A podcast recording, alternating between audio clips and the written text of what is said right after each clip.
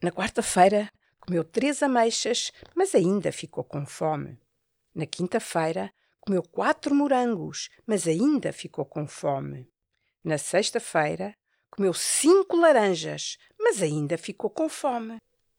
No sábado, comeu uma fatia de bolo de chocolate, um gelado, um picle, um bocado de queijo, uma rodela de chouriço, um chupa-chupa, uma fatia de tarte de cereja, uma salsicha, um queque e um pedaço de melancia. Nessa noite, a lagartinha teve uma grande dor de barriga.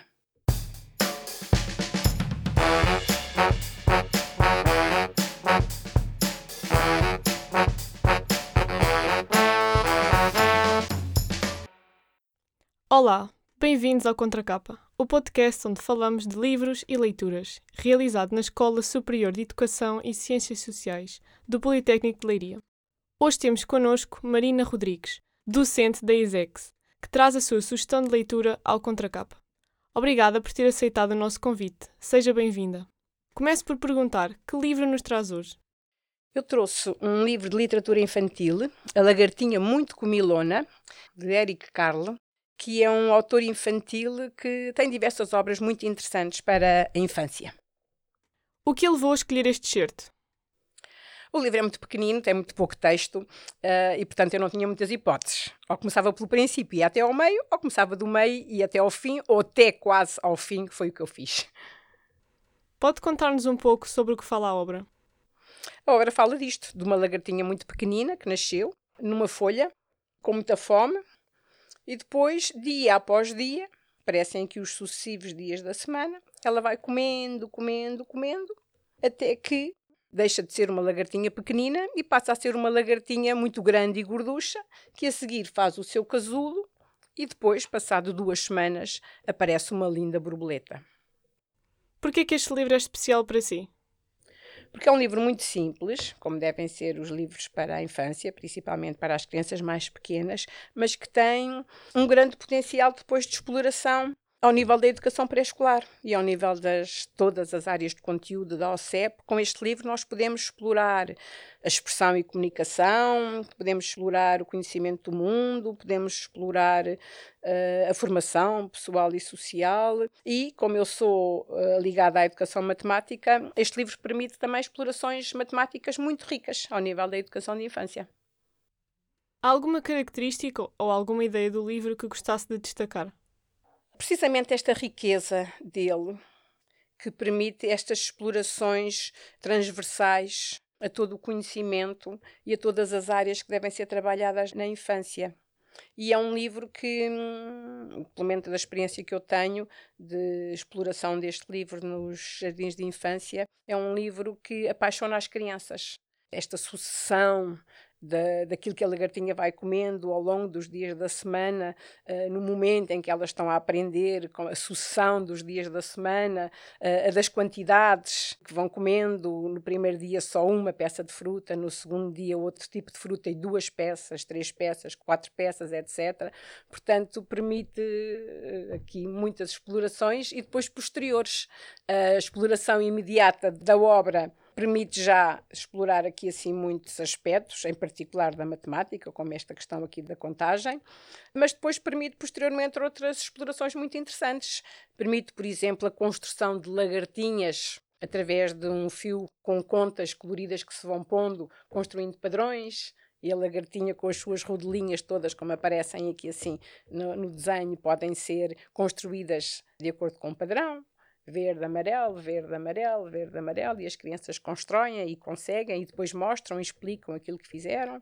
Um, as contagens progressivas e regressivas, porque nós podemos também começar a contar do fim para o princípio. Há estas questões da alimentação saudável, não é? Hoje em dia tão importantes que com esta quantidade de alimentos não saudáveis que a lagartinha come no sábado, permitem também uma exploração muito interessante sobre esses aspectos.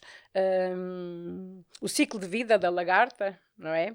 Desde o ovo até ao, ao surgimento depois da borboleta. Uh, enfim, é um, é um livro que sucessivamente e com a participação das crianças e os interesses e as sugestões que elas vão dando, permite uh, explorações incríveis e, e inúmeras. A quem aconselharia esta leitura? Uh, eu aconselharia esta leitura a todos os estudantes e a todos os pais e mães, não é? As mães têm um papel determinante na educação dos seus filhos e esta construção do prazer da leitura é uma coisa que tem que ser fomentado desde que eles são muito pequeninos. Disso a escola tem um papel muito importante nisso, em casa a família também. Por isso, como eu gosto muito de ler, trouxe também aqui assim outros dois livros que ilustram um bocadinho esta importância de facto da mãe na família e na sociedade.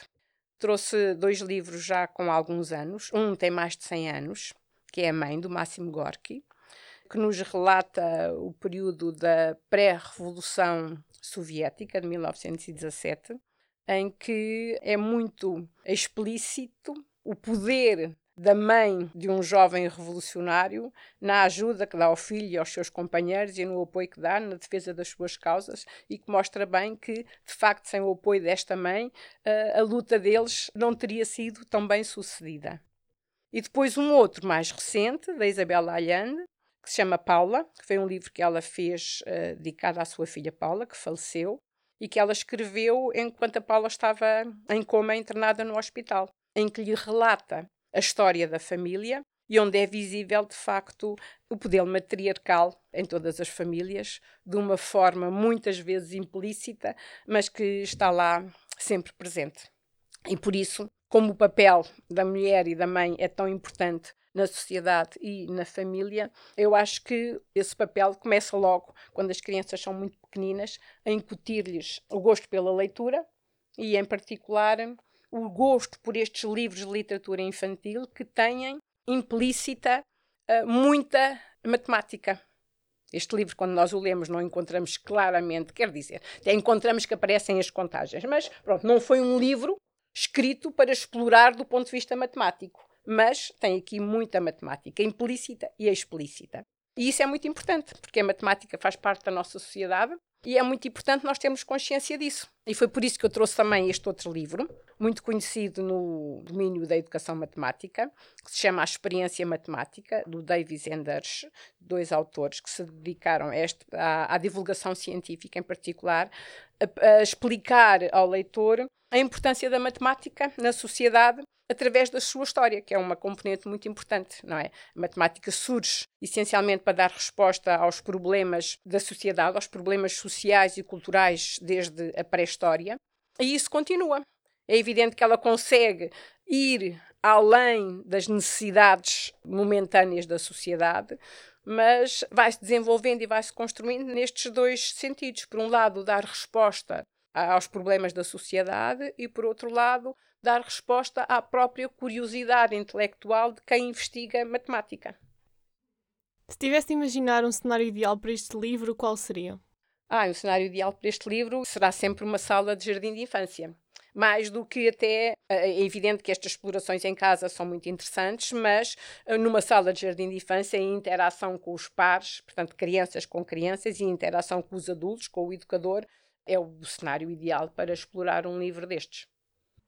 Por fim, que palavra ou palavras escolheria para definir este livro?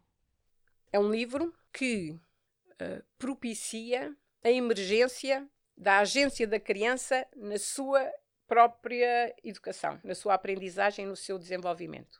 Pode propiciar momentos em que as aprendizagens das crianças emergem dos seus interesses e das questões que elas vão colocando à volta da história e das curiosidades que têm, e assim vão construindo, com a ajuda do adulto, obviamente, o seu desenvolvimento e as suas aprendizagens.